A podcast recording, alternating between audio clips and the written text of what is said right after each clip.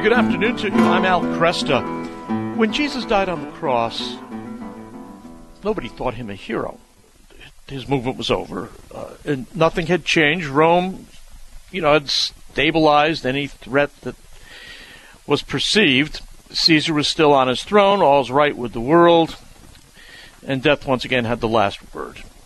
Except, of course, in this case, it didn't. Jesus' followers came up with the shocking claim that his death had launched a revolution, and they believed that God had suddenly put into operation a, a new plan for the rescue of the world and in really the recreation of the world.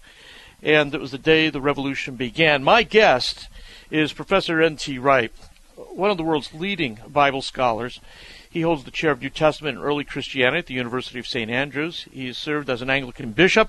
He's the best-selling author of many books. Uh, he's appeared on ABC News, Dateline, Colbert Report, Fresh Air, and most recently he's published The Day the Revolution Began, Reconsidering the Meaning of Jesus' Crucifixion. Tom, it's good to have you back. Thanks. Hi. Good to be with you. When you looked at um, your contributions, of course, in, in Pauline scholarship have been uh, profound for many of us, and you've now uh, been focusing a good deal on the Gospels, and in this case, the meaning of Jesus' crucifixion. Is it because you think there's a lot more there than the church has been getting out of it? Yeah, I think there is a lot more there than the church has been getting out of it. Actually, I have wanted to write a book rather like this for many years because I did a big book on the resurrection 13 years ago, mm-hmm. the resurrection of the Son of God. That's and right. My yeah. intention, my intention was to follow that quite quickly with a kind of a parallel volume on the cross. But of course, they're very different questions. The resurrection, the question is really what happened, and then what did it mean? The crucifixion, we all know what happened. Uh, the church was scrambling to catch up with what it meant, and in a sense, we've all been scrambling ever since. Um, but then I was made a bishop and I had rather a lot of work to do and I was doing other things. So the book got put on hold. And finally, after I then finished my big book on Paul three years ago, Paul and the Faithfulness of God, mm-hmm. um, I thought it really is time I came back and sorted out what I think I think about the meaning of the cross. And as you said, I, there's quite a bit of Paul in this book, but there's a lot to do with the Gospels because um, often when people have thought about the meaning of the cross, they have gone straight to St. Paul or to the letter to the Hebrews. And uh, that's fine. There's plenty of good stuff there, of course. But the four Gospels, Matthew, Mark, Luke, and John, each of them tell the story climaxing with Jesus' death. And the way they tell it is a way that I think the churches in the West have just really not tuned into because it's about the kingdom of God, God's kingdom coming on earth as in heaven. And somehow they are saying to us that work is finally accomplished through Jesus' crucifixion. And we have tended to separate the kingdom from the cross in Western theology and church preaching and teaching and so on. And so I really wanted to try as best I could to say, no, the Gospels actually hold this together. So what is that all about? In what sense does Jesus' death complete his work of bringing God's kingdom on earth as in heaven? Because that's very counterintuitive, and it was in the first century too. But that's what all the New Testament writers, all the early Christians, seem to claim. So that's really what I was exploring. And, and really, isn't that one of the central arguments uh, against Christianity? That Jesus promised this kingdom, and what we ended up yep. with was this cross, and then, of course, kind of a church almost as an afterthought. Yep. Uh, yeah. Well, Yes, exactly. That is often an argument, you know, that Jesus promised this great world and all we got was the church. And of course, that's a bit of a sneer on both counts, um, because the New Testament writers um, know perfectly well that the world appears to outward sight unredeemed. You know, Caesar is still on the throne and all that. Right. And when Paul writes the letter to the Colossians and says that on the cross Jesus disarmed the principalities and powers, Paul is actually writing that letter from prison. So he knows perfectly well that the principalities and powers can still lash around and whisk their tails about at you and, and all that. But he says it's really important that we understand that when Jesus rose from the dead, that was among many other things, that was a revelation that something had been achieved on Good Friday, namely the power of death itself had been defeated. Um, uh, and that therefore we live in a world where death actually is no longer able to, to, to terrify and, and control us. And instead, we live in a world where Jesus already rules, but, but this is the, cru- the crucial thing. The way he rules is the way he ruled from the cross. That is, with the power of self-giving love. And when the church has been the church, has been doing its job, which thank God it often has, despite all the sneers of the skeptics, mm-hmm. then the church, by working out what it means to love its neighbors, to be people of justice and mercy, to be the meek and the poor in spirit and the hungry for justice people, as in the Beatitudes. When the church has done all that stuff, it has been world transforming. Yes. And the fact that today we have, I remember when, when the Pope came to the UN in, in New York, um, oh, back in 2008, he was talking about human rights and saying that human rights are based on the Judeo-Christian tradition, and that if you mm-hmm. cut off those roots and imagine you can get them through secularism, all you'll do is the whole thing will collapse into a bunch of special issue um, uh, fanatics shouting at each other, which is precisely what's happening at the moment. Um, exactly. Because the, the answer is that actually Jesus' death and resurrection really have changed the world. You know, I'm an ancient historian first and foremost. I know what the Roman world was like people didn't care for one another. People didn't look after the sick unless you had the money. People didn't do education unless you had the money. People certainly didn't care for the poor. And now these things are engraved in the conscience of the world. We're not very good at them, but we all know that they matter. And that's a sign already that when Jesus died on the cross, there was a revolution launched, a very powerful revolution.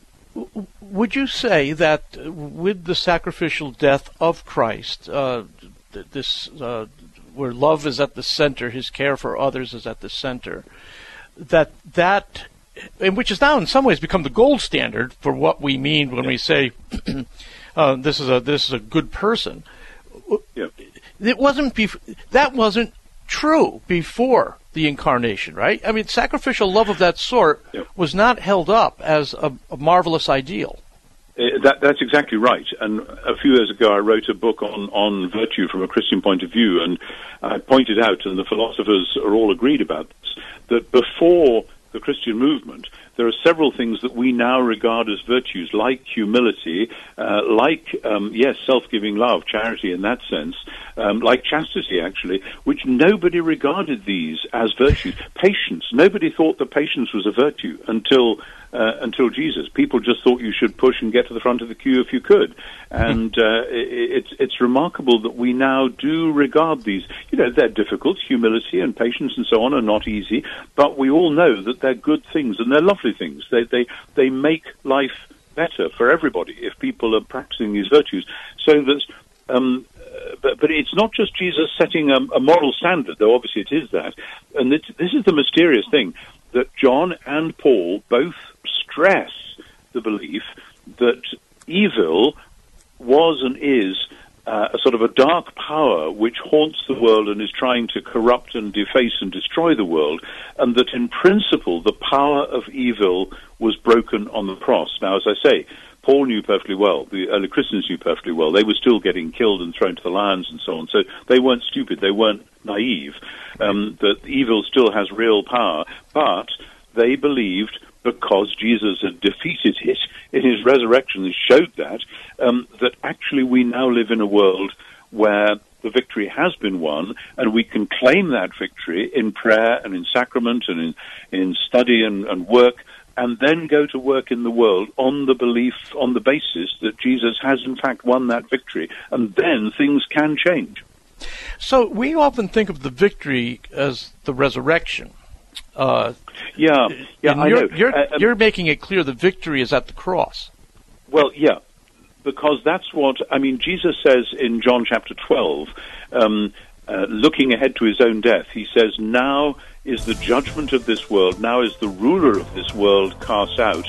And if I am lifted up from the earth, I will draw all people to myself." In other words, something about his being lifted up, which is which is a sort of exaltation We've got to take a very short break here. We'll be right back. My guest, Professor N.T. Wright. I'm Al Kresta.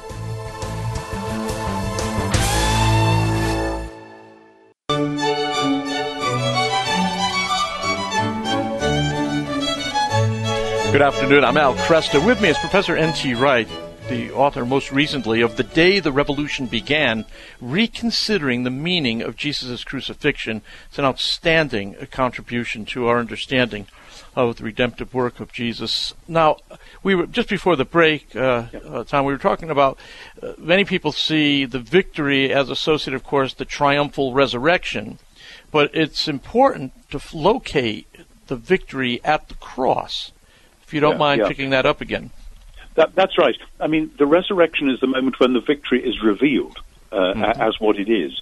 But very quickly, the early Christians came to realize that the resurrection happened in the first place because the victory had already been won. The resurrection was the result of that victory. Um, and the Gospels, the way they tell the story of Jesus' crucifixion, make it quite clear that evil is gathering itself into one great solid dark mass. Jesus says when they come to arrest him in Luke's gospel, he says, This is your hour and the power of darkness.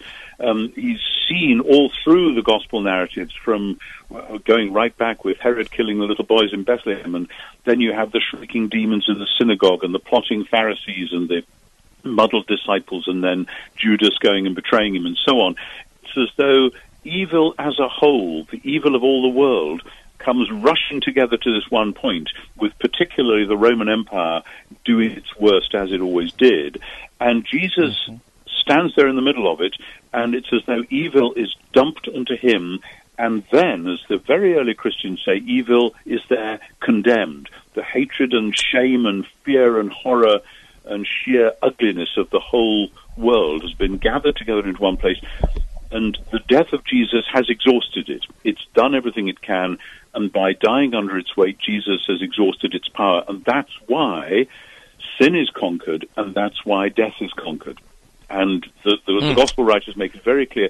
Jesus is dying as Israel's Messiah, as the representative of his people, as the representative of the world, taking the world's shame and punishment onto himself. And that's why, yeah, the resurrection reveals the victory, but it reveals that Right. the victory has already been won. Wow. Uh, let's talk a little bit about the cross in its first century setting there. We Yeah. wear crosses. Uh, they're Yeah, sometimes yeah. very lovely.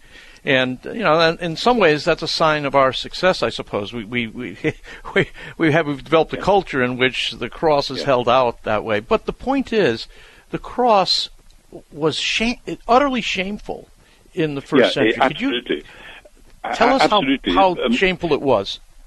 Well, the Romans had used crucifixion for some while before this, and various other cultures had as well.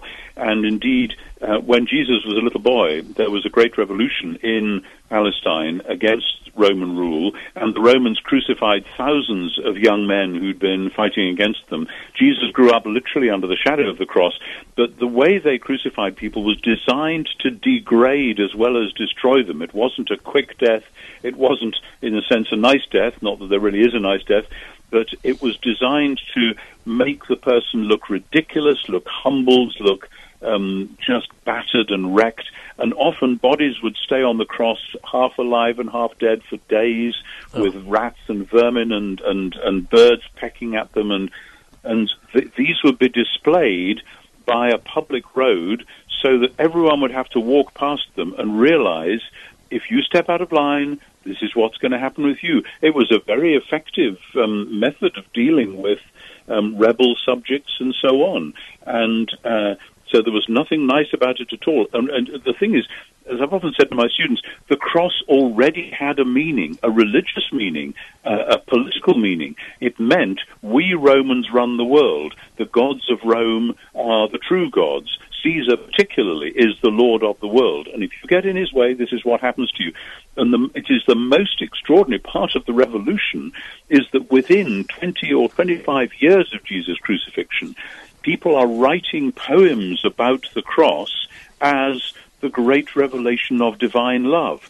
And that is, that is just extraordinary. Imagine if somebody were to take an electric chair or a hangman's noose or something and write about that as being a revelation of the most utter love ever seen, we would think, oh my goodness, how can you say that? And that's why Paul says Yes. that the message of the cross is foolishness to, to those who don't believe, but he says to us who do believe, it is God's power because we, we sense when we look at the cross of Jesus the power of divine love. That's what it's all about. You mentioned uh, foolishness uh, to the Gentiles and scandal to the Jews. Yeah. The cross was an offense. Is that a is that a technical word in uh, in Paul? That word scandal, well, or is that just an offense? Well, pop, a scandalon. normally understand it.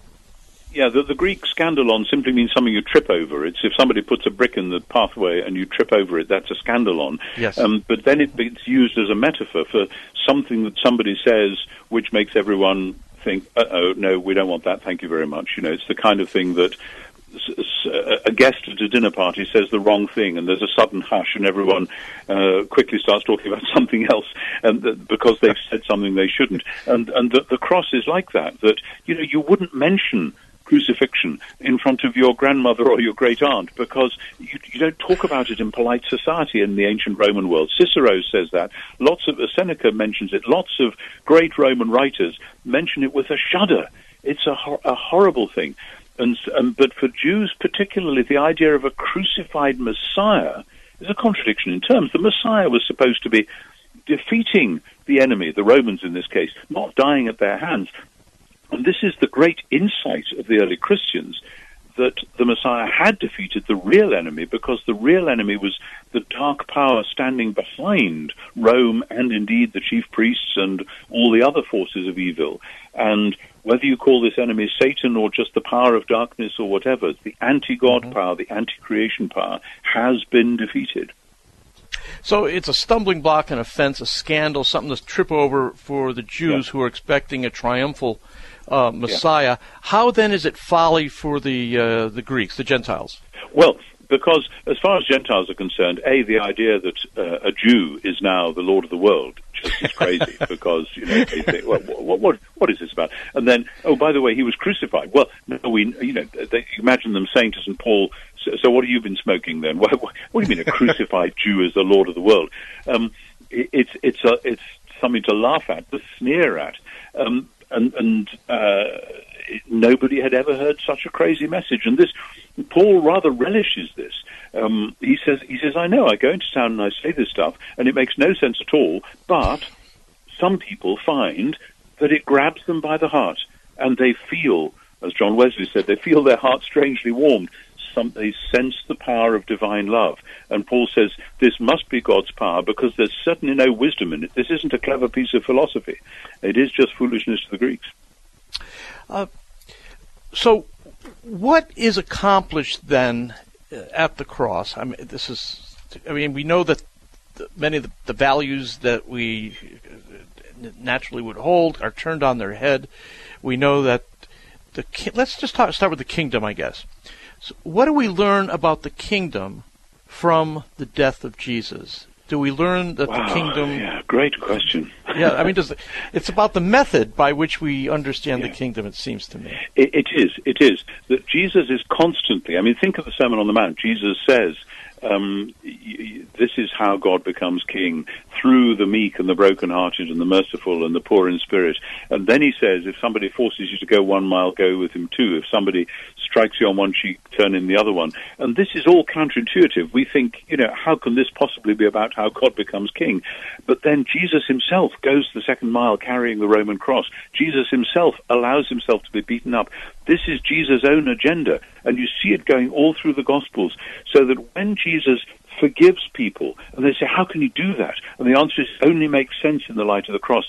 And when Jesus heals people, and when he touches people who would make him impure, but he doesn't become impure, they become healed instead.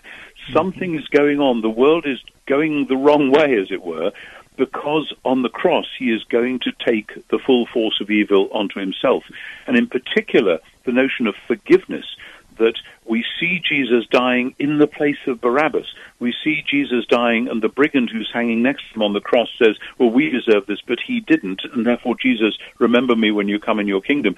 And the gospel writers are telling us through all these little vignettes that he is dying under the weight of our sin, and our evil has been rolled together and heaped onto him. And that means that we suddenly look out from our prison and see that the door has been opened, whether it's the door of our past sins, the door of death, the door of whatever it may be that's been keeping us captive.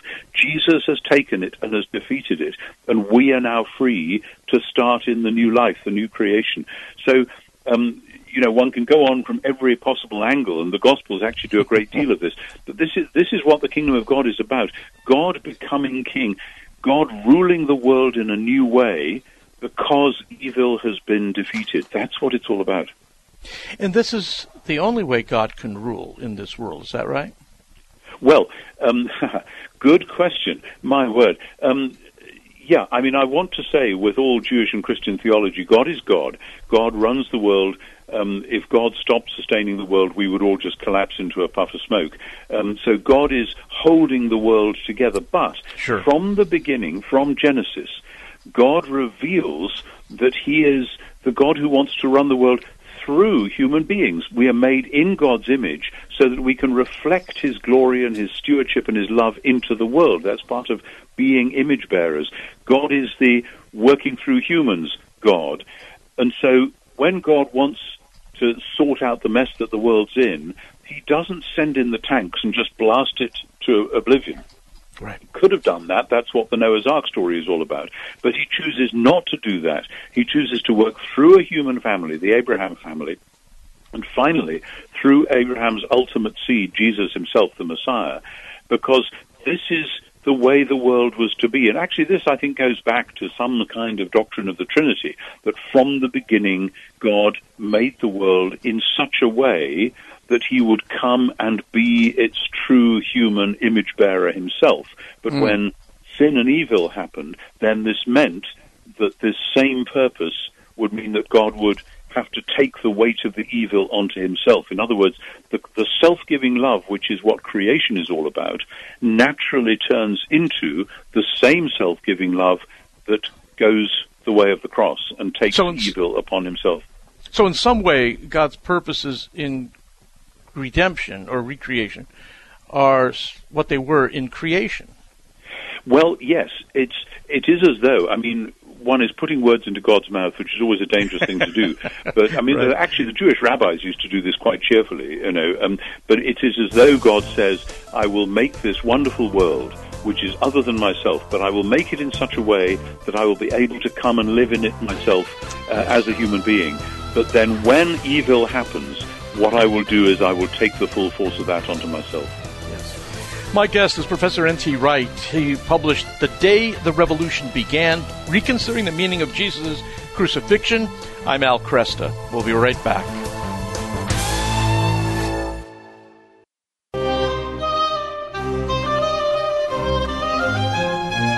Good afternoon. I'm Al Kresta. With me is Professor N.T. Wright, uh, author of many, many outstanding books, uh, including the most uh, the right now really the definitive study of the resurrection of the Son of God. We're looking, however, today at uh, the day the revolution began, the reconsidering the meaning of Jesus' crucifixion.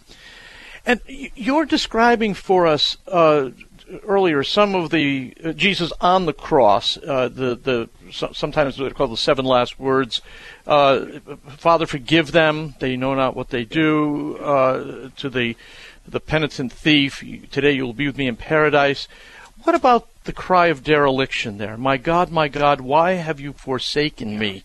That had to be, at least at first glance, troubling uh, to people yeah. who saw it. How, how it, it, sounds as though he's been abandoned, right? Yeah, it, on, really on, the does. face of it. Yeah. and th- that is, of course, one of the classic hard sayings um, in the Gospels as a whole, particularly if you hold the view, as I do, that Jesus was and is the incarnation of the living God, the second right. person of the Trinity in human form. Um, yes. So that, uh, but but then it doesn't actually strain the doctrine of the Trinity if your doctrine of the Trinity is about the God of self-giving love. That there's something about self-giving love which actually is wonderfully expressed in precisely that cry. as I was wrestling with this and writing the book and trying to think back through it again, I was really helped by the passage in Romans 8 where Paul says something similar about the Holy Spirit. That he says that the Spirit groans within us as we groan within the pain of the world, so that when we really take on board what's going on in the world, in Syria, in earthquakes, in famine torn countries, etc., etc., then we groan with that pain, and the Spirit is groaning within us. And Paul says, God the Father, who searches the hearts, knows what is the mind of the Spirit, because the Spirit is interceding for God's people according to God's will. So you have the Spirit saying in us, as it were, My God, my God, why did you abandon me? And Paul mm. says that's when we are being conformed to the pattern of Christ that he might be the firstborn of a large family. And this is it's deeply mysterious and deeply troubling, and we none of us like the idea of that agonizing groaning. But it is where we are called to be as Christians, to, to stand in prayer at the place where the world is in pain. And that means that we are simply sharing the suffering and the cry of dereliction of Christ. And so though it is difficult to understand, I think if we approach it like that, we can see that this is about as far as we can get, really, with that question of, my God, my God, why did you abandon me? I, I think, um, you know, you can say, if you like, that, well, it was our sins that hid the Father's face from the Son. And you could say that. Um, I'm not sure that that's what Matthew and Mark, who record that shout, um, are saying, but um, mm-hmm at this point, we are probing into the darkness, and we have to be quite careful about how we what has to be said, because there's a lot that has to be said, but it's easy to cheapen it and just say, "Oh well, God punished Jesus, therefore we're all right." And you know, I, it's better to believe that than to believe nothing. But it's much more fine-tuned, fine-grained than that when the New Testament writers explore it. If the kingdom of God is central in Jesus' proclamation, What's its equivalent in Paul's writings? Well, its equivalent in Paul's writings is the fact that Jesus himself is Kyrios, Lord. Um, because yes, the okay. idea of the kingdom of God is Israel's God becoming king of the whole world.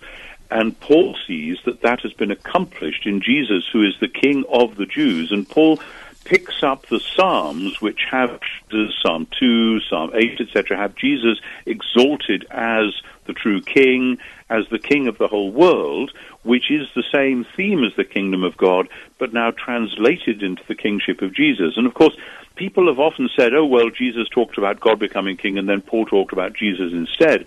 But that, that misses the point, because when Jesus mm-hmm. talks about God becoming king, he does so in order to explain what he himself is doing. He's going around having a party with sinners, he's going around forgiving sins, healing people, raising the dead, and constantly saying, this is what it looks like when God becomes king. In other words, what he is doing is kingdom of God stuff.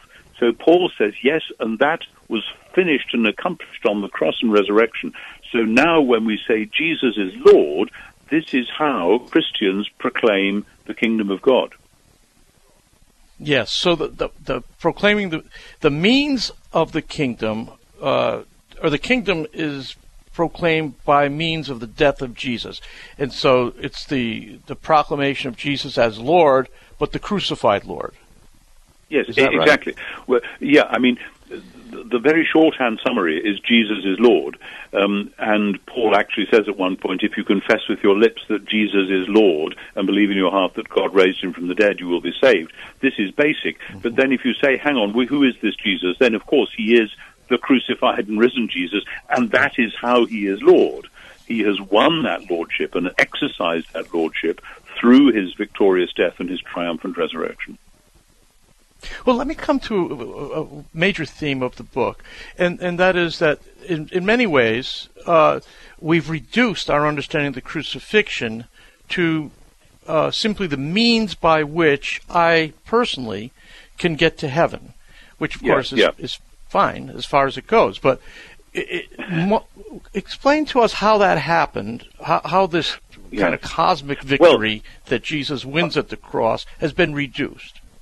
Yeah, a part of the problem is the idea of going to heaven as the goal of it all. And I wrote a book about this some years ago called Surprised by Hope, which some of your listeners may know. Yes. And that's about mm-hmm. um, new heavens and new earth. The, the, the, Bible isn't interested in souls going to heaven when they die. Um, when we die, if we belong to Christ, we will be with Him. And Paul says that's far better. But that's only stage one.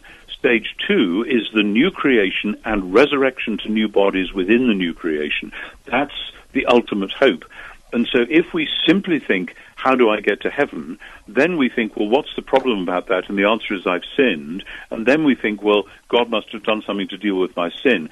And so we belittle each stage of it. And if instead we say, no, it's about new creation, God recreating the whole world and me with it, and what's stopping me from being part of that is not just my sin, but my failure to reflect the image in true worship and true service, what the Bible calls the royal priesthood. Um, and obviously sin is part of that failure, but the, the, the, human vocation is much bigger than just keeping a moral code. Morals matter, but they matter as part of the larger whole. So then when Jesus dies, he dies as the true image, the focal point of our worship of the one true God. And when we worship the God we see in Jesus, we are, as Paul says, renewed in knowledge according to the image. And as such, we are heading for the resurrection, not just for a disembodied heaven, but actually we are already being incorporated in the new creation, which is Jesus' work by the Spirit here and now, as well as in the ultimate future. And because we in the Western Church, actually for hundreds of years, and this isn't one bit of the church, it's, it's all sorts of Western Christians have really gone down, I think, the wrong track on this, and the Bible's been trying to pull us back, and that's really what I'm what I'm trying to do. Um, to say this is what the Bible is about. It's it's about new creation, and the cross defeats the evil which has dogged our footsteps and and made us to be idolaters and sinful and so on, in order that we can be part of that great new creation project which begins with Easter. Well, I love, of course, your scholarship over the years. You've also been very pastoral, though, in your the way you apply scholarship, and that's uh, been so impressive to me. So I'm going to ask a, a pastoral question here. To what degree can we expect uh, communities of Christians, churches, parishes, to actually live a way of life which is distinct from the world, so that when if, so that we will we ever get to the place where we can say, um, if you want to get a taste of what the kingdom of God is like, look to your local church. Yeah, I have been privileged to work with many local churches, particularly when I was Bishop of Durham in the northeast of England, which is an old um, industrial area that's fallen on hard times, and there's some really tough parts of it, etc. I've been privileged to see several ecclesial communities, which are not very large in numbers necessarily, but are actually living out the gospel so that when people come there and share the life of that community, they sense, oh my goodness, I didn't know people could live like this. And this is, of course, how Christianity spread in the first three centuries, when yes. it was still illegal and the Romans were trying to persecute it sporadically. The reason Christianity spread was not because a few great thinkers had great ideas, though they did, and that matters but because the ordinary people who were worshipping and following Jesus were living in a different way, looking after the poor, healing the sick, including people who weren't their own family and weren't Christians. They nevertheless cared for people. And people said, "Oh my goodness, we didn't know you could live like this." And likewise they were they were faithful in their marriages. They lived chaste lives. And again people said, "We never knew that was possible." in the Roman world, that wasn't the way it was done. Um, and so, in all sorts of ways, the church has shocked people into realizing there is a different way to be human. And the Christians said, yeah, we're not very good at it yet, but we're following Jesus and trusting his spirit to try to do it. And even in a little way, that is hugely impressive. And um, today, that is still hugely impressive. And if people don't know that, they need to be part of a church where it is true and part of helping to make it true. Yes, yes, indeed. Uh, because I do think I do think Christians are, uh, at least here in the United States, are very discouraged uh, right now. I, I think that um, th- there's the idea that uh, American culture has certainly gone off the rails, and uh, the church Christians kind of stood by, watched it happen, and we didn't have a plausible enough witness to suggest a better way of life. So I think there's this great need for hope. I, I, I totally agree, but I think we're all in the same boat, really, and I think America is actually waking up now to the reality that we in Europe have found for a long time. Um, but it's really what happened in the 18th century with the Enlightenment was the separation of God and the world. We pushed God upstairs, and you know you can go and visit him on Sundays if you want, like an elderly infirm relative. Um, but the, but for the rest of life, you know, we'll get on and do the thing ourselves. And we're now reaping the long rewards of that. Um, that that, that uh, religion as a private spirituality, or even as a corporate private spirituality, just isn't enough. It isn't actually serious Christianity. And it's time that with the cross and resurrection in full view, we got back to the real thing. Professor Wright, thank you so much for all your work over the years and for your continued output. Thank you. Great being with thank you. Thank you very much. Very good to talk to you today. Professor N.T. Wright, the day the revolution began, reconsidering the meaning of Jesus' crucifixion, outstanding book. Get your hands on it.